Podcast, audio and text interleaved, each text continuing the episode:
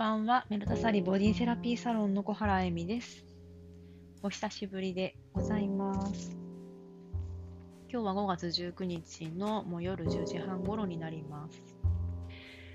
えー、4月5月と私はちょっと旅に出ておりまして、えー、このポッドキャストも久々の配信となります。皆様お元気でしょうか？私は、えー、先週、九州に行っておりまして、で、あの、本当に空気が良くてですね、毎日毎日雨続きだったのですが、もうそのしっとりしたその山に立ち込めたり、まあ、海の近くにいた時もあったんですけど、にこう、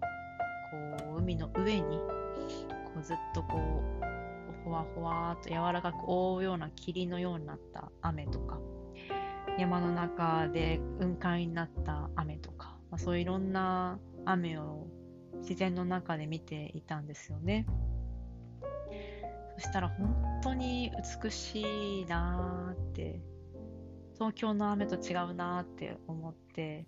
毎日毎日雨続きで空も海もなんかこう境がないような色だったんですけど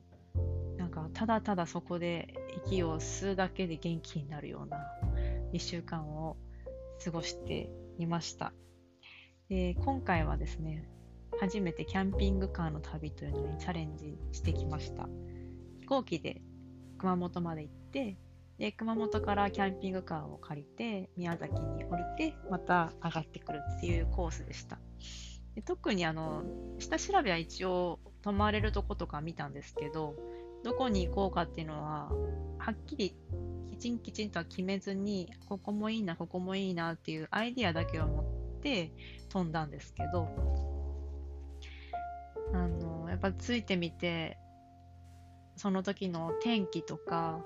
自分たちが食べたいものとか夫と2人で行ったんですけれどね。なんかその風土を見て気温だったりその走る時に見えてくるものとか走ってみて分かる距離感とかいや九州広いなとか そういろんなことをあの感じながら旅行のプランを決めていくっていう旅でした。楽しかったですね。なんかこうキャンピングカーってどういうものなのか全然わからなくて最初すごく不安もあったんですよね。でその不安を感じた時にあこれがなんかこう年齢ってものかもしれないななんてことを感じたりもしながらですね。なんかこう新しいことを40歳過ぎたのでなんか始めてみようっていうことで夫と2人で今回やってみたんですけどやっぱりこう40と年になるといろいろとその慣れたその東京での生活とか旅のスタイルとかいつも行く旅行先とかもだんだんだんだん海外でも国内でも決まってきていてで、まあ、この2年間ステイホームしなさいよっていう時期があったので知らず知らずのうちにこうなんかこうお尻に根が生えたみたいに こうずっと同じ場所にいることに慣れていたようなんですよね。でそれがその完全にプランを立てないで旅行に行くっていうことで分かってきた。どうやら私はずっと同じところにいた2年間の間になんかちょっとこう出かけることが出不精になったり、なんかこう新しいことをすることがちょっと不安に感じるようになったり、家にいれば、まあ、予測ができて、いつもの流れっていうのが、まあ、つきやすいので、なんかこう、その中で、同じいつもの流れの中で、知らず知らず、なんかこう、型にはまっていたところができてきていて、で、あの、それが旅に出るということで、一旦こう非日常に行くことでそういう枠組みがちょっと一旦こう緩むような感じがしてで自分のその今住んでる場所とか今の生活なんかを少し客観的に見ることができてすごく面白かったです。で私はあのもともと結構移動とか旅がすごく好きでどっかに行ってないと逆になんかこう行きたいって なってしまうくらい、いつもどこかに出かけていたいタイプだったんですけど、やっぱこの2年間家にいたことで、そういう変化が自分に起きていたってことはすごく面白い発見でしたね。まあ、あのまた機会があれば、この九州のキャンピングカーの旅の話もしたいと思います。今日は、えー、最近の、まあ、ヨガのメンバーさんの話とか、まあ、あの他の友人たちの話とかからちょっと考えていたことで、やりたいことはやればいい。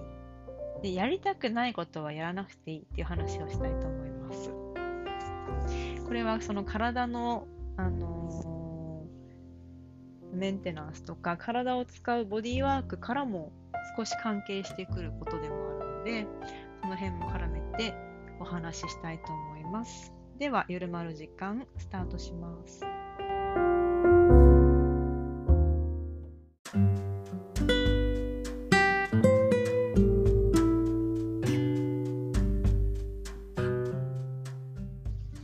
改めまして、えみです。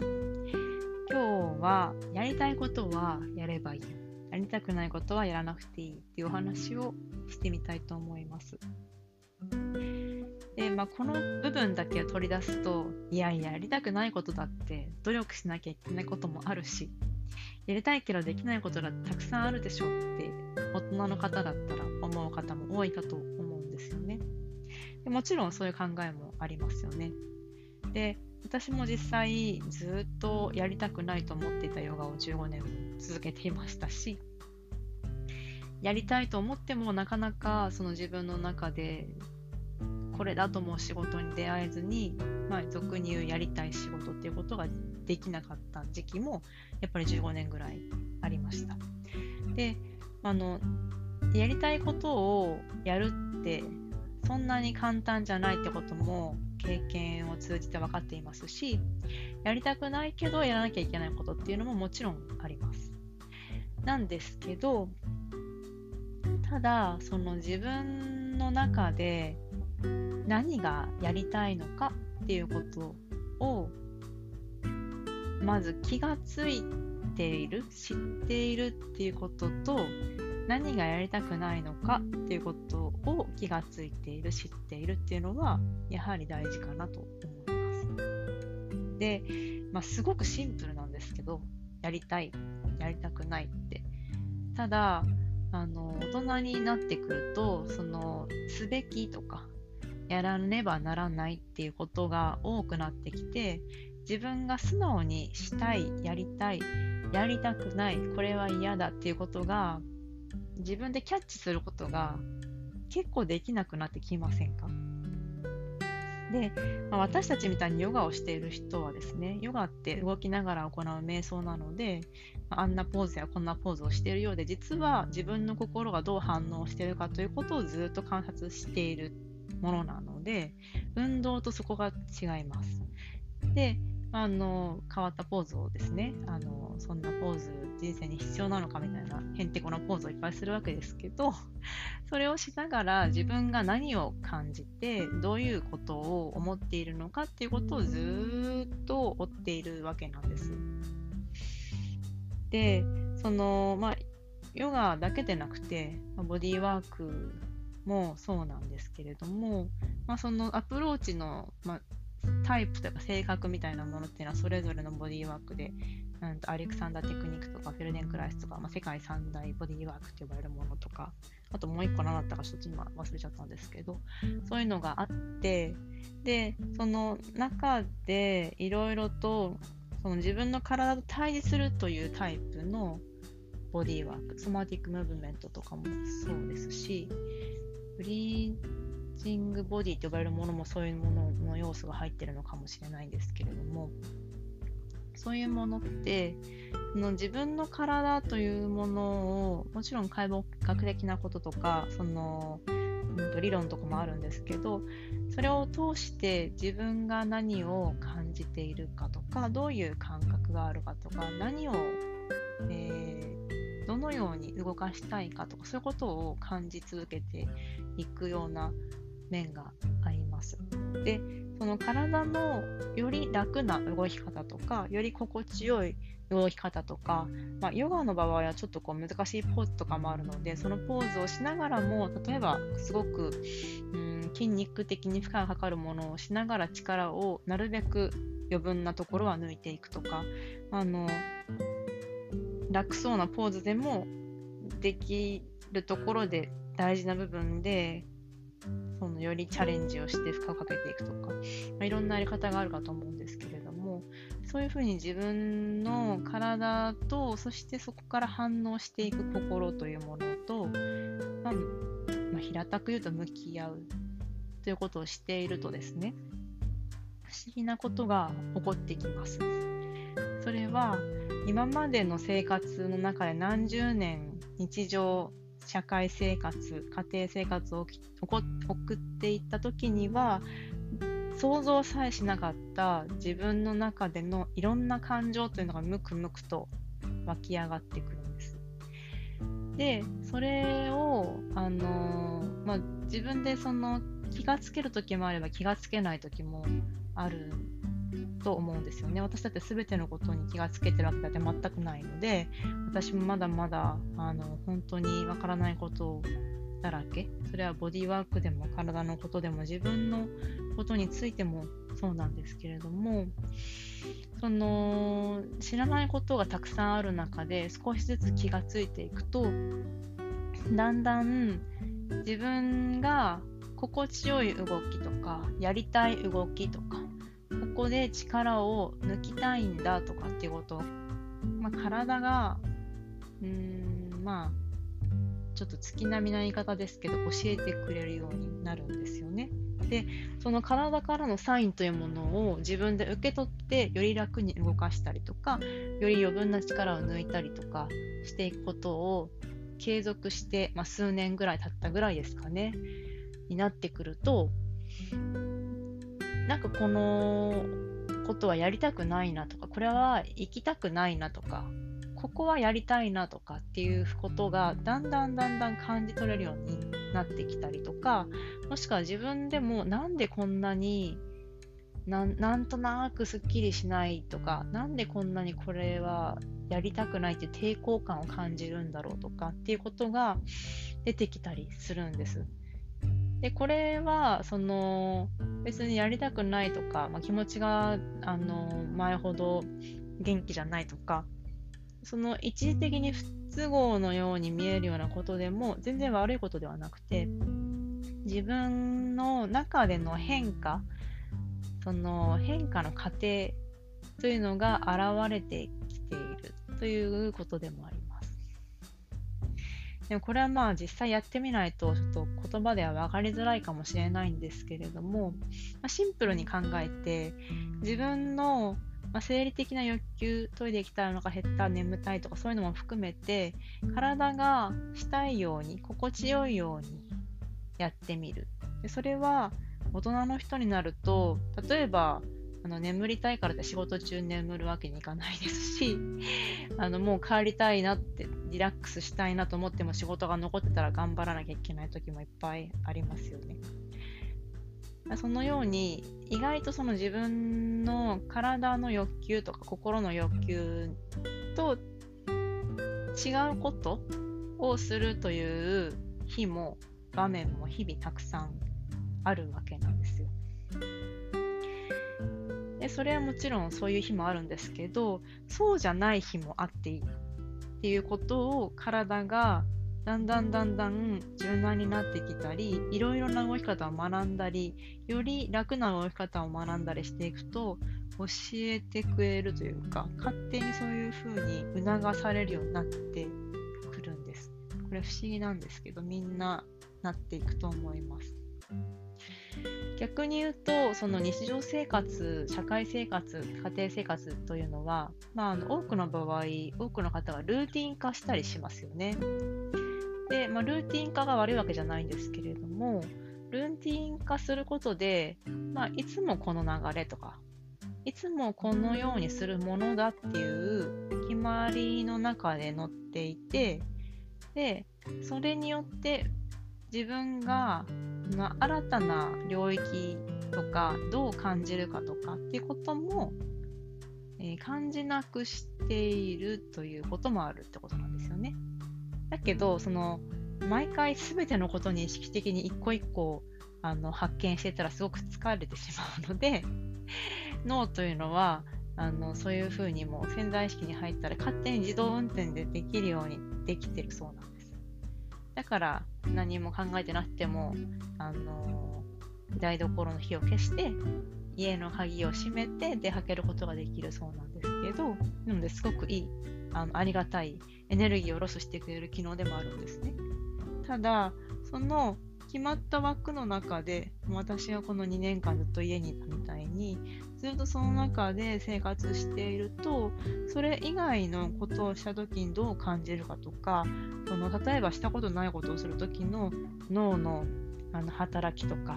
気持ちのドキドキワクワク感とか、そういうものが知らず知らずのうちにだんだんだんだん減ってくるんですよね。でその中で、その枠の中であの、まあ、水槽の中に泳いでる魚みたいになってくる決まったところだけしか使わないっていう風に体も脳も、えー、心もなってきやすくなります。でこれがそのあの私もレッスンでやっているその頑張るんじゃなくてもよくってその自分の中でいろんな体の動きを楽に試してみたりまあ、あのチャレンジしたいときはチャレンジするような負荷をかけてみたりとかしていくことでその自分の、まあ、ある意味快適ないつものゾーンを出るいつもやったことない動きをやっていくことで脳がたくさん学習をしますでそれによって自分が心地よい動きより楽な動き余分な力みを手放したりえー、力が入らなくなりすぎるのを、まあ、ちょっとぐっと力を入れてみたりとか、さまざまなその、まあ、バリエーションが動きに出てきます。で、その動きの中で何百何千という情報が脳に到達していく中で、そういうことを繰り返していると、イメージとしては、引き出しがたくさん増えてくる。脳にも動きにも引き出しがたくさん増えてくるような状態になります。そうすると知らず知らずのうちに自分がそのたくさん増えた引き出しの中から選ぶようになるんです。そうするといつもだったらここでこういう選択はしないなっていうところでここはこういうふうにしたいなって感じるようになったりとかこれはしたくないなってあの体や脳が教えてくれるようになります。これはあの自然にそうなっていきます。ただそのいつもと同じルーティンを脳のあの意識が無意識な状態でできるくらいいつもやってる動きだけをやってるんだとやっぱりならないんですよね。なのでその別にボディーワークじゃなくてもいいとは思うんですけれども自分の快適なゾーンをちょっと出るとか新しいことをやってみるっていうことをした時に自分がどう感じるのかっていうことを客観的に見てみると自分が感じていることとかあの考えていることというのがよりたくさん見えてきます。でそういうその自分のさまざまなその面というものを体とか心とか脳という見地で見ていった時にそのたくさんの引き出しが出てくると自分の中で、えー、より自分を客観的に見ることができるようになってよりその多くの中から一番快適だとかあの、まあ、逆にもしかしたらこれは快適じゃないってことが快適が分かれば不快も分かるようになるのでそういうふうに、えー、より感じたり自分で選んだりする幅が広がるんです。これ伝わりますかね？ちょっと不安になってきましたけれども。で、その結果、今までだったら何も悩まず違和感も感じず進んでたはずなのになんだかちょっとあのー、これは一旦ここでやめてみようかなとかもうちょっと違う方法をしてみようかなとかなんかその自分は本当はこうしたいんだなとかや今まではなんかこうこういうふうにすべきだとか人にこう言われるからやんなかったけど実はこれはしたいことだとかしたくないことだっていうふうにその自分の心の奥のことや自分の軸自分自身の考えと行動とか選択っていうのが合ってくるんです。ここがちょっとポイントです。自分の行動や選択が人とか世間とかその普通はってこの日本の国の小さな都市の中で言われている中で選ぶんじゃなくて自分の考えや思いと一致してくるってことです。でこれがあの意外と大人になると多くの人が自分の考え自分の頭で考えたことで判断したり選択したりしていないことが結構多いっていうことでもあるかと思います。で、えっと、先日その NHK の、えー、脳の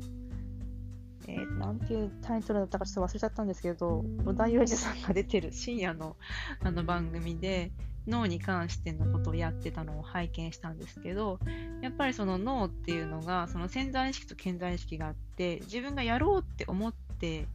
やることもあればそうじゃないところ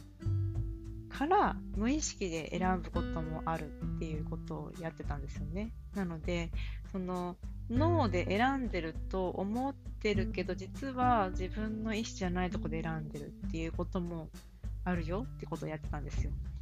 脳って本当に面白くってなんか全てを自分で決めてるようで実は決めてなかったりするところもあるんですよね。でそれぞれのその脳が働いてる領域もあるのでその中でどれどれだけその脳をより働かせるかっていうことをあの見ていくとやっぱり動き動きもいろんな動きをして脳のそのさまざまなその感覚とか平行感覚とか体の感覚とかうんと運動神経と中枢神経のつながりとかをたくさん刺激した方が良いと思いますしうんなんか人の話を聞くっていう時の脳とかそれを想像して深掘りするっていう脳とか、うん、五感を使う時の脳とか、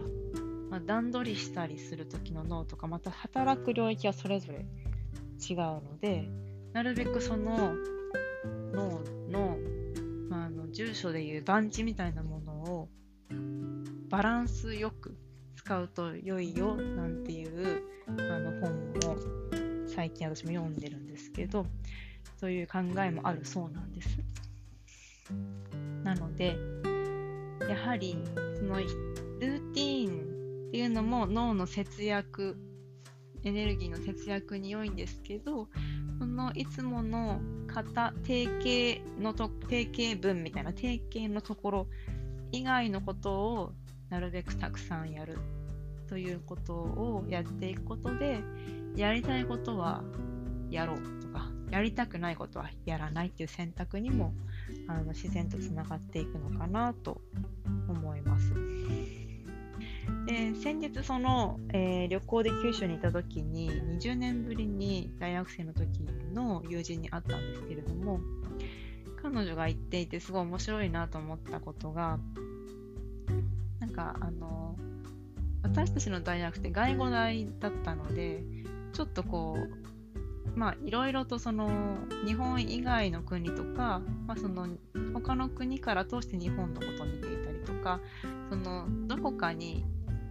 ちょっとこう旅に行くのが好きなタイプの人とか結構多いんですよね。で実際私も学生の頃バックパックを背負っていろんな国に東南アジアとかあのアメリカとかカナダとか旅行したりしていましたしあの多くの友人がそういうふうに旅行に出ていったタイプの人が多かったんです。でその彼女がその仕事をしてる時にこうすごく自分に負荷をかけて頑張ってる時にすごい体がなんかこう無理をしてるなっていう毛穴でわかるって 言ったんですけど、まあ、その表現がすごく面白くて、まあ、彼女は皮膚がちょっとこう荒れやすいアトピー性皮膚炎を持っているので本当にストレスを感じるときに皮膚でわかるらしいんです。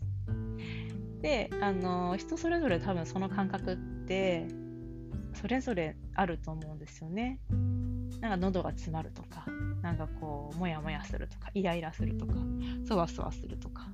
なんかあの動きたくなくなるとか、なんかそれが皮膚に感じる人もいれば、あの体の凝りで感じる人もいるかもしれないですし自分の感情面であのこういう時はこういう時だなって分かる時分かる人もいるかもしれないですし。でそのその皮膚で感じるっていうのがすごく面白いなと思ってなのでそのそういう時に彼女はあの自分でそれを把握できるっていうか今はどうやら疲れてきてるよってことを皮膚で感じるんですよね。なんかそういうあの自分の中での自分を客観的に捉える時のバロメーターとしてそういうのがあると面白いのかなって思いました。で、まあ、その彼女は自分でそういうふうに自分のことを捉えるのが、まあ、とても上手なので自分がやりたいことをよく感じてで、まあ、人とのご縁でさまざまな国に行って仕事をしたりとかその九州のある場所に見せられてその場所に通っていたら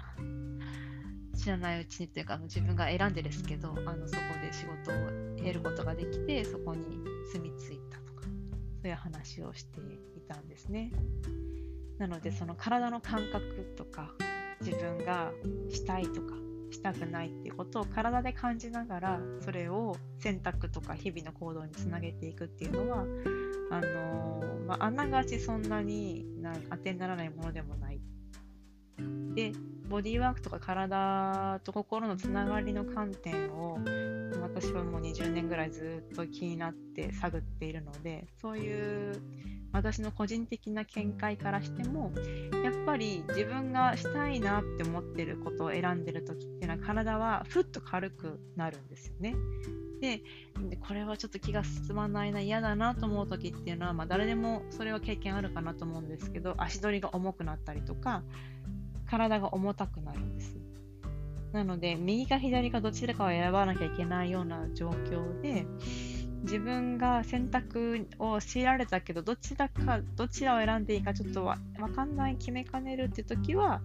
自分の体の感覚に聞いてみるといいかもしれません。ということで今日はやりたいことはやっていい？やりたくないことはやらなくていい？というお話でした。でもちろんもうあのすべて すべてのことに関してやりたいことだけやってやりたくないやりたくないことはやらないっていう意味ではもちろんないんですけどもちろんその自分が一時的にやりたくないと思うような、まあ、努力が必要なちょっと大変だなっていうこともやっていくことでやりたいことにつながっていくこともたくさんありますよね。であの何事もそんな簡単にできるわけじゃないので自分がやりたいことをやるためにはやりたくないことももちろんやっていかなきゃいけないこともあるんですけれどただその、えー、人に迷惑をかけない限りは大抵のことはやっていいと私は思ってますもちろん自分で全ての責任を取るという覚悟を持ってやっていく。でそれがその自分の中で自分が行きたい方向性に合っていれば、まあ、大抵のことはその日本という社会で後ろ指を支えようともこの国ではそれはあのあんまりやらないよねっていうことだったとしてもところ変われば国が変われば世代が変わればそれは全く逆の価値観になることもあるわけですから自分がこれはやりたいと思ったことやりたくないと思ったことに合わせても全く問題ないと思うんですよね。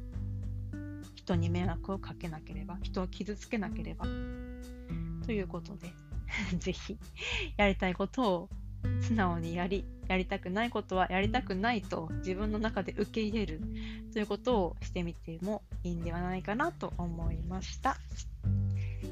では最後までお聴きくださりありがとうございました。